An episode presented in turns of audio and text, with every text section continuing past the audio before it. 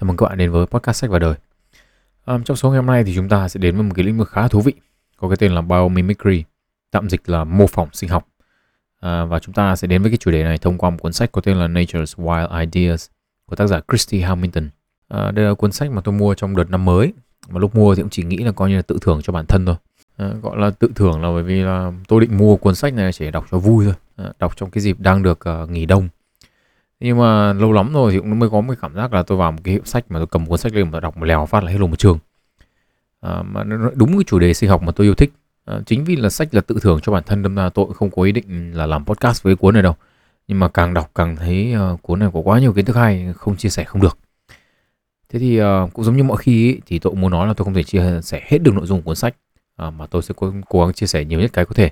Bạn nào thích nội dung mà tôi nói trong cái số ngày hôm nay thì nên mua cái cuốn sách này về đọc vì là nó hay thật. À, gần như là nó không có một cái chương nào mà nó không cuốn hút cả. Ok thế thì không để các bạn phải chờ lâu nữa thì chúng ta sẽ đi vào nội dung của số ngày hôm nay thôi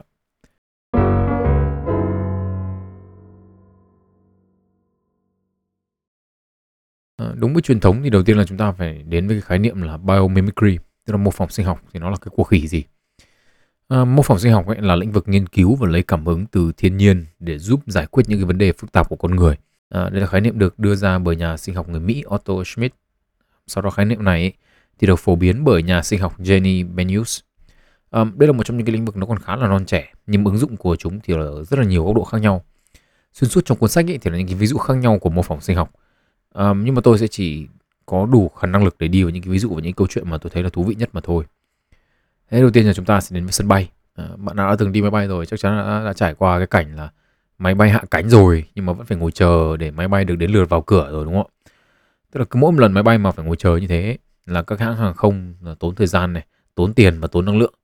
Không những thế thì các hãng hàng không cũng thấy được rằng là những cái hành khách của mình là tỏ cái sự khó chịu là ra mặt khi mà hạ cánh rồi mà vẫn phải ngồi chờ đến 15 phút để được xuống. À, vậy thì giải pháp cho cái vấn đề này là gì? Đặc biệt là khi những cái sân bay trọng điểm ấy, thì số lượng máy bay hạ cánh trong một ngày là rất là lớn. Và cái việc đợi chờ nhau là gần như là không thể tránh khỏi. Vậy thì cái giải pháp của chúng ta thì bắt đầu nguồn từ loài kiến. Một trong những bí ẩn của loài kiến với loài người là làm thế nào mà đàn kiến có thể hoạt động hiệu quả đến vậy mà không cần có người chỉ đạo. Đúng không ạ? Con người chúng ta mà tập trung số lượng lớn thì chỉ có dẫm đạp lên nhau thôi. Gần nhất là chúng ta có cái vụ dẫm đạp Halloween ở Itaewon, Hàn Quốc đúng không ạ? Tức là tập trung chơi Halloween mà khiến cho 156 người bị chết và 172 người bị thương. Mà một con kiến nhỏ lẻ ấy, thì nó khác con người chỗ nó không thông minh cơ. Tức là một con kiến cô độc ấy, mà không có đàn ấy, thì có thể là cứ đi vòng tròn vòng tròn vòng tròn dòng lăn quay chết. À, nhưng mà nếu chúng ta có một triệu con kiến ấy, thì chúng ta có một siêu thực thể. Cái hiện tượng này trong sinh học ấy, thì được gọi là trí tuệ bầy đàn. Về cơ bản ấy, thì mỗi một cái cá thể nhỏ lẻ ấy, thì có vẻ là ngu ngơ nhưng mà cả bầy đàn ấy, thì lại vô cùng hiệu quả. Thế thì ờ, một chú kiến ấy, thì có khoảng tuổi đời là khoảng một năm thôi nhưng mà một bầy ấy, thì tồn tại khoảng 20 đến 30 năm. Trong bầy kiến ấy, thì những chú kiến cái chịu trách nhiệm chính trong việc đi xây tổ này, đi tìm kiếm thức ăn, bảo vệ tổ và nuôi dưỡng những chú kiến con. Còn uh, kiến đực thì ừ, chủ yếu là sinh ra chỉ để uh, quan hệ với cả kiến chúa thôi. Quan hệ xong thì sau khoảng 2 tuần là các chú kiến này là đi. Thế thì uh, một cá thể kiến ấy thì không nhận cái mệnh lệnh trực tiếp mà lại dùng hành vi của một cái con kiến bên cạnh để biết nó cần phải làm gì tiếp theo. Kiến ấy thì tương tác với nhau bằng cách là chạm và ngửi tức là chúng nó va vào nhau xong rồi chúng nó ngửi bằng hai cái anten trên đầu đấy. Nó vẫy vẫy vẫy vẫy như kiểu uh, chúng ta vẫy tay chào nhau đấy. Thế thì mùi của những cái chú kiến này ấy, hay nói chính xác hơn là là mùi của những cái cô kiến này ấy, thì sẽ chứa thông tin là cái cô bạn kia thì nó có cùng tổ với mình hay không? Và cô bạn này ấy, thì đã làm việc ở trong hay là ở ngoài tổ? Thế thì đầu tiên ấy, là những cô kiến có nhiệm vụ tuần tra ấy, là ra khỏi tổ đầu tiên vào buổi sáng. Trong khi đó ấy, thì những cái cô kiến mà có trách nhiệm là đi thu thập đồ ăn ấy, thì chờ đợi ở nhà khi nào mà các cô kiến đầu tiên tuần tra rồi và không thấy có nguy hiểm rồi ấy, thì những cái cô kiến này mới bỏ về tổ xong là chạm anten với những con với những cái cô kiến mà có nhiệm vụ đi kiếm ăn ấy xong mà là ê ngoài kia là không có cái gì nguy hiểm đâu đi làm đi làm. Thế là các cô kiến thu thập đi ăn bắt đầu đi làm đi làm. Thế thì à, nếu mà một cô kiến mang thức ăn về tổ ấy mà va vào những cái cô kiến cũng có nhiệm vụ thu thập đồ ăn khác nhưng mà vẫn đang ở trong tổ ấy thì những cái cô kiến đang ở trong tổ ấy, thấy là à thằng kia nó mang đồ ăn về rồi thì sẽ bắt đầu đi ra khỏi tổ tức là dẫn đến một hiện tượng đấy là nếu mà một cô kiến mà mang được đồ ăn về tổ ấy thì càng ngày sẽ càng nhiều các cô kiến đi ra khỏi tổ kiếm ăn Thế thì ờ, trong cái quá trình mà các cái cô kiến đi kiếm đoan ấy thì các cô ấy sẽ để lại một cái loại pheromone trong không khí uh, tiêu tan dần theo thời gian ấy. Về cơ bản ấy thì pheromone là một loại hormone được uh, các cái bạn kiến này tiết ra ngoài và nó chủ yếu là hormone ấy thì nó có tác dụng về bên trong cơ thể đúng không ạ? Nó báo hiệu cho các cái cơ quan và các cái ờ, bộ phận trong cơ thể chúng ta là lúc nào thì phải hoạt động, lúc nào phải làm cái gì. Còn pheromone ấy thì nó lại là được tiết ra ngoài và nó có tác dụng ảnh hưởng lên những cái con kiến khác. Thế thì những cái khu vực nào ấy mà được các cái bạn kiến đi đi lại lại nhiều ấy thì cái lượng pheromone trong không khí nó rất là lớn. Thế thì nếu mà một cô kiến nào ấy mà tìm được con đường ngắn nhất đến thức ăn ấy thì các bạn kiến sẽ đi đi lại trên con đường đó thường xuyên hơn và để lại nhiều pheromone hơn trong không khí dẫn đến là việc là con đường đó lại còn được sử dụng nhiều hơn nữa bởi những cái bạn kiến khác. Và như thế thì cái con đường ngắn nhất ấy là được quyết định không phải là bởi một bạn kiến mà là bởi hàng ngàn các cái bạn kiến khác nhau. Thế thì đây là ví dụ về mô phỏng sinh học đầu tiên của chúng ta. để tìm được giải pháp tối ưu cho cái việc hạ cánh và chờ đến lượt vào cổng ấy, thì Doug Lawson, một kỹ sư hệ thống của hãng máy bay Southwest ấy, thì thiết kế một hệ thống mô phỏng hoạt động của một sân bay. À, với những cái chiếc máy bay ấy, thì là hành xử như là những cái cô kiến của chúng ta ấy. thì mỗi một cái chiếc máy bay ấy, thì cũng giống như là các cái cô kiến ấy, thì nó sẽ học được con đường nào là nhanh nhất để sử dụng. Thế thì cứ mỗi lần mà nó hạ cánh ấy, thì nó sẽ nhớ là à cổng này có thời gian chờ ngắn nhất và nó sẽ quên đi những cái cổng mà có thời gian chờ dài hơn. Thế cứ lần mới mà thời gian chờ ngắn hơn thì nó sẽ nhớ cái đấy và nó không nhớ cái chỗ nó đỗ lần trước. Thế thì sau khi mà đã đưa ra được cái phần mềm mô phỏng như này rồi ấy, thì các cái hoạt động của cái sân bay đó ngày hôm sau ấy thì sẽ được cho vào cái phần mềm mô phỏng này và để đưa ra những cái hành trình hoạt động tối ưu nhất. Tức là ngày mai ấy thì sẽ có khoảng à, 50 cái máy bay đến và chúng ta sẽ có người này cái cổng. Vậy thì cái nào sẽ đỗ ở cổng nào, nó đến từ đâu, nó đến từ hướng nào và nó sẽ đỗ ở cổng nào. Thế thì việc sử dụng phần mềm này ấy là nó giảm khá nhiều thời gian chờ đợi của hành khách và đương nhiên là trong cái quá trình đó thì giúp tiết kiệm rất là nhiều chi phí. Thế nhưng mà ấy, ứng dụng của phần mềm này ấy, thì nó không chỉ dừng lại ở đó. Phần mềm này ấy, còn giúp giải quyết một vấn đề về định tuyến hàng hóa. Tức là theo nghiên cứu của tờ Harvard Business Review ấy, thì nhiều khi máy bay ấy, thì chỉ sử dụng khoảng 7% không gian chở hàng của họ thôi. Đúng không ạ? Nhưng mà họ trả chúng ta rất là nhiều tiền để chúng ta gửi thêm hành lý. Cái này được gọi là cướp giữa ban ngày. Nhưng quay trở về với câu chuyện của chúng ta, đấy là nhiều khi máy bay ấy thì chỉ dụng được có 7% không gian chở hàng của họ thôi nhưng mà cái lượng hàng hóa cần phải được chuyển ở sân bay ấy, thì nó luôn luôn bị tồn động điều này thì dẫn đến việc là hệ thống định tuyến và xử lý hàng hóa ở sân bay thì luôn luôn bị quá tải. Nhân viên thì luôn ở trong cái tình trạng làm việc quá sức và tốn nhiều thời gian trong cho cái việc là phải di chuyển hàng hóa từ chỗ này sang chỗ khác. Ở đây thì tôi cũng muốn giải thích một chút cho các bạn dễ hiểu. Tức là giả sử như chúng ta cần gửi một món hàng từ thành phố A đến thành phố B theo hệ thống à, cũ ấy thì rất đơn giản là cái hàng hóa này thì sẽ phải nằm chờ một cái chuyến bay từ A đến B. Tuy nhiên ấy, sử dụng phần mềm mô phỏng của Đắc Lawson ấy mà mô phỏng các cái chú kiến mà chúng ta vừa nói trước ấy thì cái con đường tối ưu nhất cho việc hàng hóa đó ấy, đôi khi là vứt nó lên máy bay đi từ A đến C rồi cái máy bay đó lại quay trở lại B ấy, thì đấy mới là con đường tối ưu. Thế thì phần mềm này ấy, thì cắt giảm việc hàng vận chuyển hàng hóa từ máy bay này sang máy bay khác khoảng 80%. Ờ, anh vận chuyển hàng hóa giữa các cái máy bay ấy, thì có nghĩa là ví dụ như tôi muốn gửi à, hàng hóa từ A đến C chẳng hạn thì bây giờ tôi có một hàng hóa đi từ A đến B rồi thì bây giờ tôi cần phải chuyển nó sang một cái máy bay khác đi từ B đến C à, thì đấy là cái uh, việc chuyển hàng hóa từ máy bay này sang máy bay khác thì cái việc này giảm được 80% và giảm khối lượng công việc khoảng 20%. Sự cải thiện này thì làm tăng lợi nhuận hàng năm của Southwest khoảng 10 triệu đô. Thế thì trí thông minh bầy đàn ấy thì không phải là điều duy nhất mà chúng ta học được từ loài kiến. Có hàng ngàn các loài kiến khác nhau mà chúng có rất là nhiều cách khác nhau để chống lại vi khuẩn. Có những cái loài ấy thì tự ăn chất độc khi mà bị nhiễm nấm. Bạn nào quan tâm về việc mà kiến bị nhiễm nấm thì có thể nghe lại chương 32 ờ, của tôi. Um, có một số loài kiến ấy, thì tăng các cái biện pháp phòng vệ ấy, bằng cách là thu thập nhựa thông. Ờ, cái nhựa thông thì nó có khả năng kháng khuẩn để nó mang về tổ. Hoặc là nó xịt các cái chất độc mà nó có thể tự sản sinh được, cũng là các loài kiến ấy, có thể tự sản sinh được để khử trùng tổ.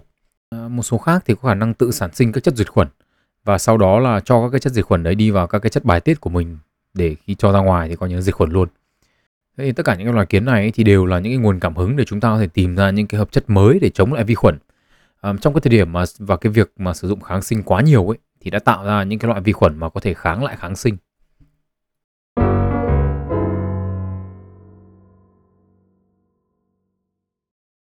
À, tiểu đường ấy thì là một cái bệnh thì có hai loại, là tuyếp 1 và tuyếp 2. À, tuyếp 1 thì là do di truyền và tuyếp 2 thì chủ yếu là do lối sống mà thành. Thế thì trước khi đi vào uh, tiểu đường tuyếp 2 là cái chủ đề của cái phần này chúng ta cần phải nói qua về cái cách mà insulin hoạt động. Khi mà chúng ta ăn ấy thì thức ăn vào cơ thể sẽ bị phân hủy ra thành các chất dinh dưỡng khác nhau. À, trong đó nếu các bạn ăn tinh bột ấy, ở bất kỳ dạng nào đi chăng nữa ấy, thì tinh bột sẽ được chuyển hóa thành đường và sau đó được chuyển vào máu. À, insulin ấy thì được tiết ra từ tụy, à, nó sẽ bơi bơi trong máu và sau nó sẽ bám vào các cái tế bào.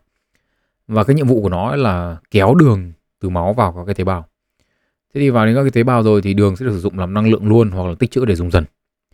Thế thì với tiểu đường tuyếp 1 ấy, thì tụy không thể tự sản sinh ra insulin mà cần phải lấy từ bên ngoài.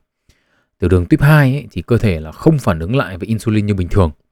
Hiện tượng này ấy, thì còn có cái tên là kháng insulin ấy. Tiểu đường tuyếp 2 ấy, thì được hình thành do chế độ ăn uống không điều độ. Dễ nhận thấy nhất ấy, là việc ăn nhiều đường dẫn đến tích lũy một lượng mỡ quá lớn ừ, xung quanh khu vực nội tạng à, gây ảnh hưởng đến chức năng của những cái cơ quan này trong đó có việc là gây gián đoạn cho khả năng kéo đường từ máu vào tế bào của insulin à, dẫn đến một cái hiện tượng gọi là hiện tượng kháng insulin ấy kháng insulin ấy thì hiểu đơn giản là insulin bị làm giảm hiệu quả. Hay nói một cách khác ấy, là so với người bình thường ấy, thì để các cái tế bào của một người bị tiểu đường tuyếp 2 ấy lấy cùng một lượng đường trong máu vào, thì cần một lượng insulin cao hơn. Tức là cái insulin là các bạn nhớ là nó bám vào tế bào, xong nó kéo đường vào đấy. Bây giờ chúng ta cần nhiều cái insulin đấy bám vào tế bào để kéo đường vào hơn so với cả người bình thường. Thế thì hệ quả của việc insulin giảm chức năng ấy là lượng đường trong máu cao ngất ngưởng và cái lượng đường trong máu cao này ấy, thì có thể gây ra tổn thương cho các mạch máu tăng khả năng bị các bệnh về tim mạch đột quỵ các bệnh về thận và các vấn đề về mắt thế với những người tiểu đường tuyếp 1 ấy, tức là cơ thể không thể sản xuất được insulin thì chúng ta có thể sử dụng insulin nhân tạo đưa vào cơ thể thế nhưng mà còn với người tiểu đường tuyếp 2 thì sao Thế thì giải pháp cho cái câu hỏi này thì nằm ở một loài động vật có tên là quái vật Hila. À, tên tiếng Anh là Hila Monster. Tên ấy thì đọc là Hila nhưng mà viết lại là Gila, G-I-L-A. À, tên ấy thì có là quái vật nhưng mà đây là một loài thần lằn quê ở à, vùng Tây Nam nước Mỹ. Không hiểu vì sao gọi là quái vật trong khi là nhìn ảnh thì khá là cute hạt me. Thế thì cái loài thần lằn này ấy, thì sống cùng thời với cả khủng long. Tức là chúng nó sống từ đợt đấy và vẫn tồn tại cho đến tận bây giờ. loài thần lằn này thì có nọc độc và giáo sư Dale Denado của Đại học Arizona State ấy, thì nói là cái cơn đau ấy, mà từ cái vết cắn của cái loài này ấy, thì giống như là cứ 10 giây thì thì bị búa đập một lần vào người và cứ liên tục như thế trong vòng 45 phút. À, một trong những đặc điểm của cái của mấy cái bạn quái vật Hila này ấy, là có thể sống không có nước và đồ ăn liên tục trong 4 tháng. Thế thì mấy bạn này ấy, làm được cái điều này bằng cách là tích mỡ ở đuôi. À, tích nhiều thì nó to đùng ra mấy bạn thằn lằn này ấy, thì có thể tích trữ nước tiểu của mình luôn và có thể pha loãng nó ra để chống chọi với trường hợp ừ, bị mất nước. Hơn nữa ấy, là các cái bạn Hila Monster này thì có thể ăn 1 phần 3 trọng lượng cơ thể của nó trong một bữa. Nếu mà chúng ta đổi cái này ra người ấy, thì có nghĩa là một người nặng 60 cân ăn một bữa 20 kg thức ăn. Và ăn một bữa như thế xong là thôi không cần ăn 4 tháng liên tục luôn. Các bạn nghĩ xem thấy có tiện không? Bây giờ chúng ta là ngồi một ngày ăn một bữa to đùng luôn xong là 4 tháng là không cần phải ngày nào cũng nghĩ xem hôm nay ăn cái gì Đấy, các cụ gọi cái trường hợp này nó gọi là đại tiện thế thì ăn một bữa to đùng như thế xong ấy thì có một cái lượng hormone có tên là exadin 4 của các cái bạn Gila Monster này ấy, thì nó tăng gấp 30 lần trong máu. Exadin 4 ấy, thì có tác dụng là kích thích sự sản sinh của insulin từ tụy. Thế thì cái phiên bản tương đương của Exadin 4 ở người ấy, thì có cái tên là GLP-1 GLP-1 ấy thì có tác dụng kích thích sự sản sinh insulin ở người nhưng mà nó lại chỉ có một cái tác dụng trong thời gian rất là ngắn thôi. Ở những người tiểu đường tuyếp 2 ấy, thì insulin sản xuất thì chậm, bị ừ, giảm chức năng mà tốc độ hấp thụ đồ ăn thì nhanh, dẫn đến cái việc là tế bào không kéo kịp đường ra khỏi máu. À, thế thì những nghiên cứu thì cho thấy là biến thể exidin 4 ấy, mặc dù là tương đương với GLP-1 nhưng mà ở người ấy, thì exidin 4 có tác dụng là làm chậm tốc độ tiêu hóa ở dạ dày đồng thời kích thích sự sản sinh của insulin khi đường trong máu đang cao. Thế thì điều này là cho phép sự insulin được sản sinh ra thì nó theo kịp với cái lượng đường trong máu. À, năm 2005 ấy, thì một loại thuốc lấy cảm hứng từ exidin 4 lấy thương hiệu là Byetta ra đời dành cho những người tiểu đường tuyếp 2. Thế thì nó được dùng kèm với các loại thuốc khác để giúp giảm lượng đường trong máu. À, một trong những cái lý do khiến cho các loại thuốc này phổ biến hơn so với những cái loại thuốc khác dành cho người tiểu đường tuyếp 2 ấy, là do chúng giúp những người sử dụng giảm cân. Còn những cái loại thuốc tiểu đường khác ấy thì có thể là khiến cho những người sử dụng tăng cân. Thế thì câu chuyện này ấy, trong sách thì nó chỉ đến đây thôi. Nhưng mà cá nhân tôi ấy, thì tôi muốn cung cấp thêm cho các bạn cái thông tin như này. Tức là vào tháng 8 năm 2022 ấy, thì có thông tin từ văn phòng luật Seager Wise LLP ở New Jersey, Mỹ là có một hồ sơ kiện tập đoàn Amylin là tập đoàn sản xuất Bayetta ấy vì không kiểm tra kỹ tác dụng phụ của thuốc. Bởi vì rằng là có rất là nhiều người sử dụng Bayetta và có dấu hiệu của viêm tụy. Do là cuốn sách thì được xuất bản vào tháng 10 năm 2022 ấy, nên là có thể là không kịp cho việc đưa cái thông tin này vào cuốn sách. Còn tôi ấy, thì tôi đưa cho các bạn thông tin này ấy, để nói rằng là không nhất thiết ấy, là tất cả những cái sản phẩm đến từ mô phỏng sinh học cũng thành công 100%. Cũng có những cái sản phẩm phát triển rồi và có tác dụng rồi nhưng mà chúng có những cái vấn đề tiềm ẩn mà chúng ta không biết đến. Cũng là trong việc tìm giải pháp cho bệnh tiểu đường ấy, thì chúng ta còn biết đến một loài cá có tên là Mexican Tetra, tên tiếng Việt là cá hang mù Mexico. Gọi là cá hang mù ấy, vì chúng sống trong những cái hang tối, mà vì thế là không cần đến mắt. Thế nên là chúng chuyển đổi hốc mắt thành hai cái túi đựng mỡ, coi như dùng luôn làm năng lượng để phòng khi cần. Mổ cái loài cá này ra ấy, thì các nhà khoa học còn thấy là nội tạng của chúng thì được bao phủ bởi mỡ luôn. Con người mà như thế thì là coi như là viêm toàn bộ nội tạng này, thu hẹp các mạch máu này dẫn đến tăng huyết áp này, tăng tỷ lệ các bệnh như kiểu tiểu đường, bệnh tim vân vân rồi. Đường máu của loài cá này ấy, thì cũng tăng và tụt y hệt như những người bị tiểu đường tuyếp 2 vậy. Với đủ các loại đặc trưng mà có thể mang hiểm họa về sức khỏe như vậy, nhưng mà cái loài cá này nó chẳng bị cái vấn đề gì về sức khỏe cả. Thậm chí nhá, loài cá này ấy, còn có cùng đột biến gen ở những người bị một cái hội chứng có tên là Rabson-Mendenhall. Đây là một cái hội chứng mà khi trẻ con mới đẻ ra ấy, thì đã bị kháng insulin ở mức nghiêm trọng và thường ý là những cái đứa trẻ mà sinh ra với hội chứng này thì sẽ tử vong sau một vài năm. Câu hỏi đặt ra là thế làm thế quái nào mà cái loài cá này lại tồn tại được? Câu trả lời là không ai biết. Và các nhà khoa học ấy thì kỳ vọng rằng là những nghiên cứu nghiên cứu sâu hơn về cái loài cá này ý, thì có thể giúp chúng ta đưa ra những cái giải pháp trị liệu cho những cái vấn đề tương tự ở người. À, một cái điều thú vị cuối cùng à, tôi muốn chia sẻ trước khi chuyển sang phần tiếp theo là về một cái loài ốc có tên là Geographic corn Snail, tiếng Việt là ốc nón địa lý. Thì cái con của khỉ này ấy, nó có cái năng lực là biến insulin thành vũ khí. Để làm choáng con mồi ấy, thì cái con ốc này nó phun insulin vào trong nước. Khiến cho là và khi cái insulin này từ trong nước đi vào người cái con kia ấy thì cái con mồi của nó là đường máu tụt giảm mạnh. Cái này gọi là bị sốc hạ đường huyết đấy. Tức là phun insulin vào nước khiến cho mục tiêu bị sốc hạ đường huyết. Xong là nó túm con mồi xong nó tiêm một phát thuốc độc cái thế là đi thế là xong là nó cứ thế nó sơi thôi. Thế thì cái thuốc độc của con củ khỉ này ấy nó là tổng hợp của hàng trăm loại độc khác nhau. Và con người chúng ta ấy là không có thuốc giải cho nó. Giải pháp duy nhất khi mà bị cái con củ khỉ này cắn ấy là bằng mọi giá làm gì thì làm giữ cho người bị cắn sống cho đến lúc nào mà thuốc độc nó tan hết thì thôi. Thế thì một cái hợp chất ấy được phân tách ra khỏi cái chất độc ấy của cái con củ khỉ này ấy, thì được phân tách ra thì thấy là nó có khả năng làm thuốc giảm đau mạnh gấp một 10.000 lần morphine mà không có tác dụng phụ là gây nghiện. Thế nhưng mà có lẽ là cần phải nhiều năm nghiên cứu nữa thì chúng ta mới có thể chuyển đổi những cái tìm kiếm này thành những cái sản phẩm mà có thể sử dụng đại trà.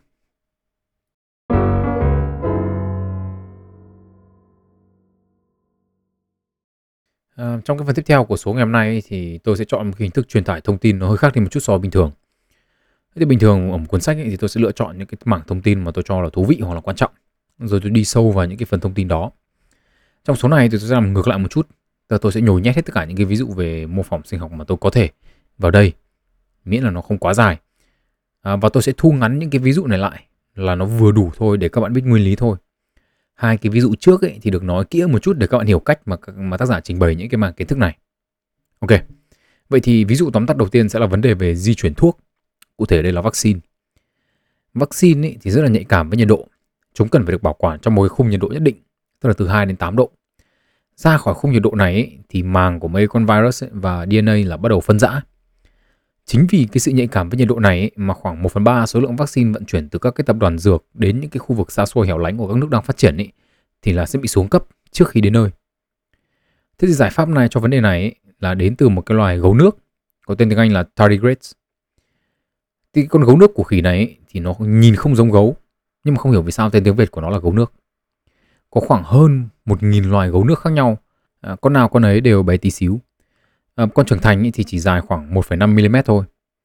Thì cái con củ khỉ này có thể tìm thấy được khắp nơi trên trái đất và có cả hóa thạch của nó từ khoảng 530 triệu năm về trước. Mấy con gấu nước này thì có một cái đặc điểm là nó chịu nhiệt rất là tốt và nó có một cái năng lực là ngủ đông. À, một nhóm nghiên cứu ấy, thì đóng băng mấy cái con uh, gấu nước nhưng mà không phải là gấu này ở nhiệt độ âm 20 độ C trong hơn 30 năm. Thế năm 2014 ấy thì mấy con gấu nước đóng băng này được mang ra và làm tan cái lớp băng bên ngoài. Thế thì trong cái đống mà được ừ, hóa băng đấy thì chỉ có hai con gấu nước và một quả trứng thì vẫn còn sống thôi. À, và sau một vài tuần ấy thì hai con gấu nước này tan băng cái là lại tung tăng ăn uống chạy nhảy khắp nơi như bình thường.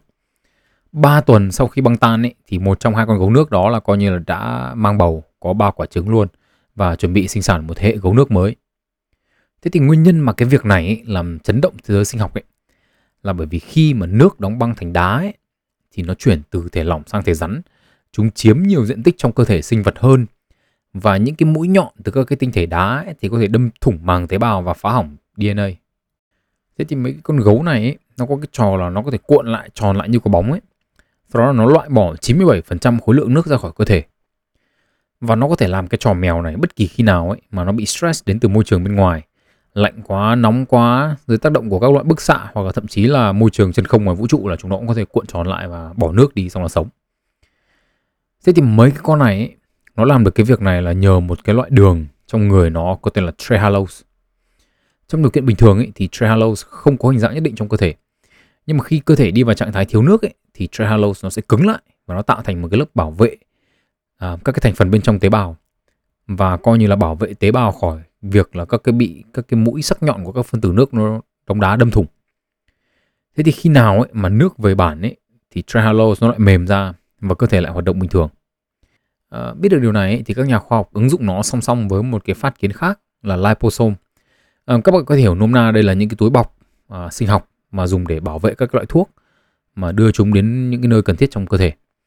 Thế thì chúng ta nhồi thuốc vào trong liposome cho trehalose vào cả bên trong lẫn bên ngoài liposome sau đó hút hết nước ra và làm khô cái hỗn hợp đó lại.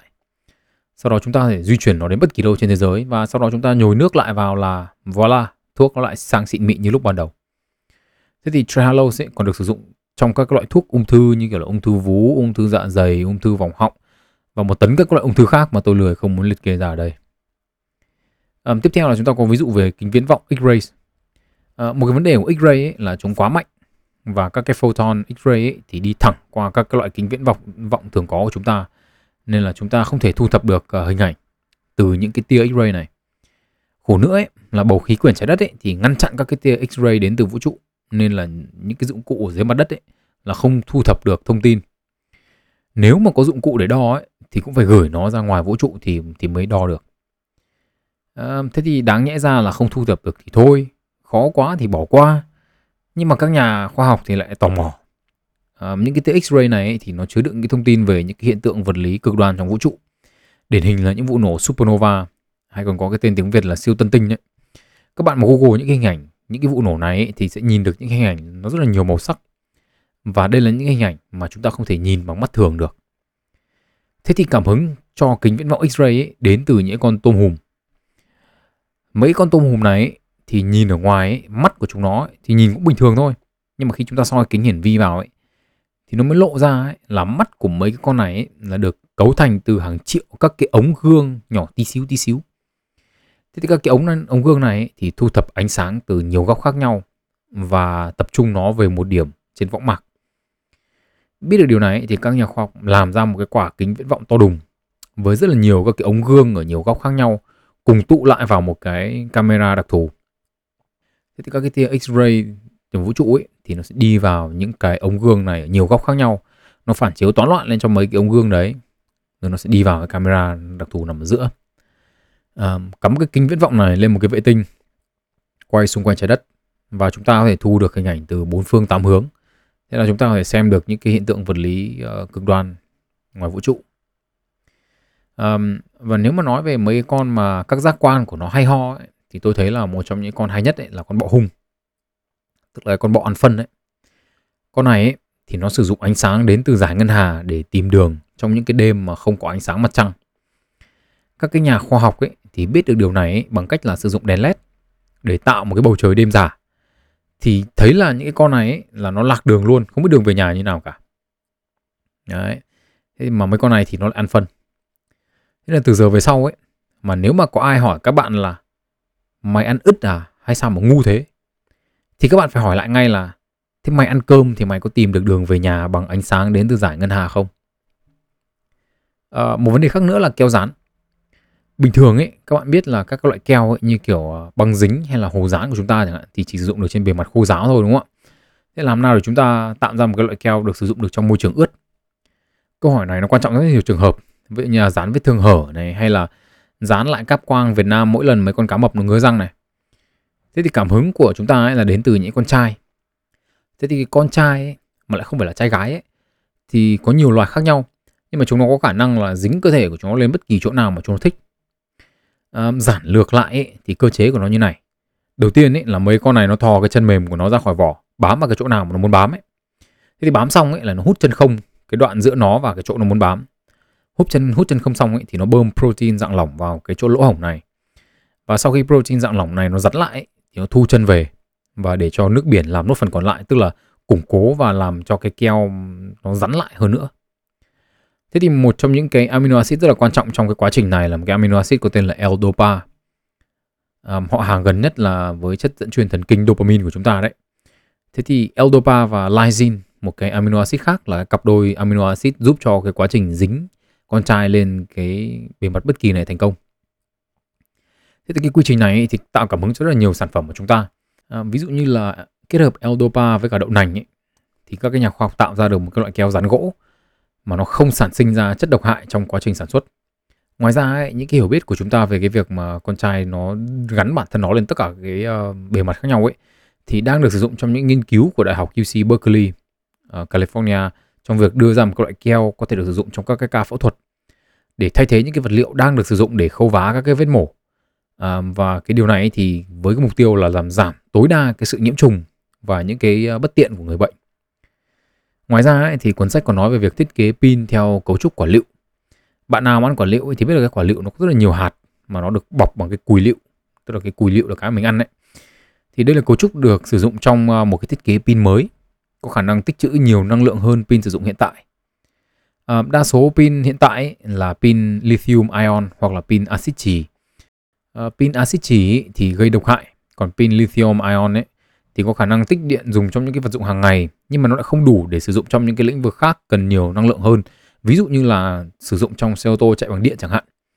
Thế thì cấu trúc pin quả liệu ấy cho phép các nhà khoa học sử dụng một vật liệu khác để làm pin thay thế cho than trì là vật liệu đang được sử dụng trong pin lithium ion và vật liệu mới thì là silicon silicon ấy thì có khả năng tích trữ năng lượng cao gấp 10 lần so với than chỉ và cái việc mà tạo ra pin có silicon này thì mở ra khả năng tạo ra những cục pin đủ lớn để có thể cải thiện quãng đường đi của xe điện um, nhiều hơn nhiều so với trước đây. Um, và ví dụ cuối cùng mà tôi muốn nhắc đến trong số ngày hôm nay là về xương. Xương của con người ấy, mặc dù là một cái bộ khung để chúng ta đắp thịt lên đấy đúng không ạ? Để nó phải vững chắc, nhưng mà nó không cố định. à, có hai loại mô xương khác nhau ấy là một loại cứng ở bên ngoài và một loại xốp hơn ở bên trong. Mô xương xốp ấy thì thường nằm ở đầu các cái mẩu xương ấy và khớp Thế thì các cái tế bào xương ấy thì bao gồm có bốn loại và chịu nhiều cái trách nhiệm khác nhau trong đó thì có một cái loại có nhiệm vụ là phá bỏ các cái mô xương đi.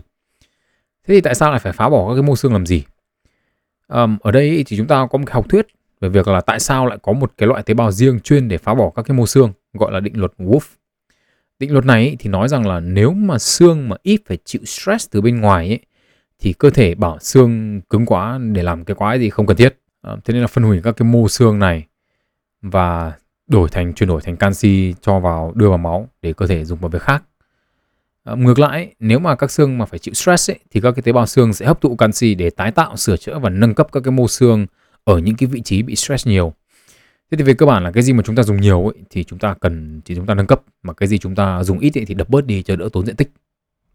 À, sử dụng cái nguyên lý này ấy, thì một phần mềm có tên là OptiStruct ra đời. Phần mềm này ấy, thì giúp khách hàng tối ưu trọng lượng và độ bền của cái thiết kế. Ví dụ như là cánh máy bay này khung xe ô tô này vân vân vân vân. Thế thì cái phần mềm này ấy, thì nó sẽ mô phỏng hoạt động của những cái thiết kế những cái linh kiện này trong thực tế. Để xem xem là những cái chỗ nào ở trên những cái linh kiện này ấy, thì cần phải cải thiện chỗ nào cần phải cắt bớt từ đó thì nó thay đổi thiết kế cho tối ưu và tính toán xem là cần bao nhiêu nguyên vật liệu cần thiết để tạo ra những cái linh kiện đó Thế thì OptiStruct ấy, và những phần mềm tương tự ấy, thì đang được sử dụng bởi những cái hãng như là Boeing này, Volkswagen này, Harley Davidson này, P&G và Adidas để tối ưu các cái nguyên vật liệu phải sử dụng. Và những cái phần mềm này ấy, thì giúp các cái hãng lớn này tiết kiệm được hàng triệu đô mỗi năm. Um, ở đây ý, thì tôi muốn kết thúc cái số podcast ngày hôm nay với hai luận điểm. Một là cái luận điểm mà tôi đã nói khá là nhiều trong cái podcast của mình. Um, đấy là việc mà hiểu biết và có kiến thức từ nhiều ngành, nhiều lĩnh vực khác nhau ấy, thì có thể giúp chúng ta sáng tạo. Tức là sử dụng những điều đã có sẵn từ cái lĩnh vực này, thay đổi nó đi để áp dụng nó sang cái lĩnh vực khác. Đúng không ạ? Um, cái luận điểm thứ hai ấy, thì là luận điểm được ờ, đưa ra trong phần cuối cùng của sách. Nó khá là hay nên là tôi muốn ờ, dịch cho các bạn. Đương nhiên là tôi chỉ dịch một cách uh, nôm na thôi. Tức là trong hàng thế kỷ thì loài người chúng ta gáy như kiểu là mình đang ở trên đỉnh cao ấy, nhìn xuống các loài động vật khác. Chúng ta nói về những cái điểm chưa hoàn thiện của những cái loài động vật khác nhưng mà chúng ta méo nhớ một điều đấy là các loài động vật khác ấy thì nó không tuân theo cái thước đo của chúng ta. Usain Bolt ấy là người chạy nhanh nhất đúng không ạ? Nó chạy nhanh vãi cả lều nhưng mà vẫn thua một con lợn rừng. Một con cá ngừ ấy thì có thể lặn sâu hơn chúng ta rất nhiều. Và cái con gấu nước ấy mặc dù nó không phải là gấu nhưng mà nó có thể chịu được những cái môi trường sống khắc nghiệt hơn chúng ta. Con người chúng ta ấy, về mặt giải phẫu ấy, thì nó thật là quá là yếu ớt. Răng thì bé ăn thì nhiều đến phát bệnh mà chết. Mắt thì mờ da thì đầy mụn. Nhưng mà bù lại thì chúng ta có thể thay đổi những cái phân tử của sự sống. Chúng ta có thể kiểm soát được sự tiến hóa của những cái loài cây và những cái loài động vật khác bằng cách chọn giống. Chúng ta có thể tự giải mã bộ gen của mình chúng ta có thể nhìn vào cái hộp sọ của mình để biết là cái chuyện gì đang diễn ra trong bộ não. Chúng ta có thể cứu những người đang chết bằng cách thay đổi những cái nội tạng yếu ớt mà không còn khả năng hoạt động nữa. Tuy nhiên ấy, rất là nhiều những cái điều mà chúng ta làm được ấy là chúng ta học hoặc là lấy cảm hứng từ thế giới tự nhiên. Thế thì khi mà chúng ta suy nghĩ về việc mất đi một loài động vật ấy, thì nó đã là một cái điều khá là khủng khiếp rồi. Nhưng mà chúng ta suy nghĩ về việc là chúng ta mất đi một cái loài động vật và mất luôn cả những cái gì mà chúng có thể dạy chúng ta thì cái sự khủng khiếp đó được đưa lên một cái tầm cao mới. Và vậy thì nhìn một cách đơn giản, cái việc đưa những cái loài động vật đang ở cùng chúng ta trong cái ngôi nhà xanh này đến cái bờ vực của sự tuyệt chủng ấy thì không chỉ đơn giản là chúng ta làm mất đi sự cân bằng sinh thái, chúng ta tự gây hiểm họa cho chính mình, chúng ta tự đốt cái nhà của mình mà chúng ta còn làm mất đi rất là nhiều những cái bài học tiềm năng mà có thể cải thiện tương lai của chính chúng ta nữa. Chúng ta đốt cả đi những cái quyển sách mà có thể có lời giải cho những vấn đề của chúng ta. Cái này ấy, nói một cách dân dã và tục tĩu ấy, thì nó gọi là tự tay bóp rái. Nếu các bạn cảm thấy học được một điều gì đó thú vị, hoặc chỉ đơn giản là các bạn thấy còn quá nhiều điều hay ho về thế giới quan mà các bạn chưa khám phá được, thì chào mừng các bạn đến với podcast sách và đời. Tên tôi là Nguyễn Tiến Đạo. Hẹn gặp lại các bạn ở những số lần sau, và chúc các bạn một ngày tốt lành.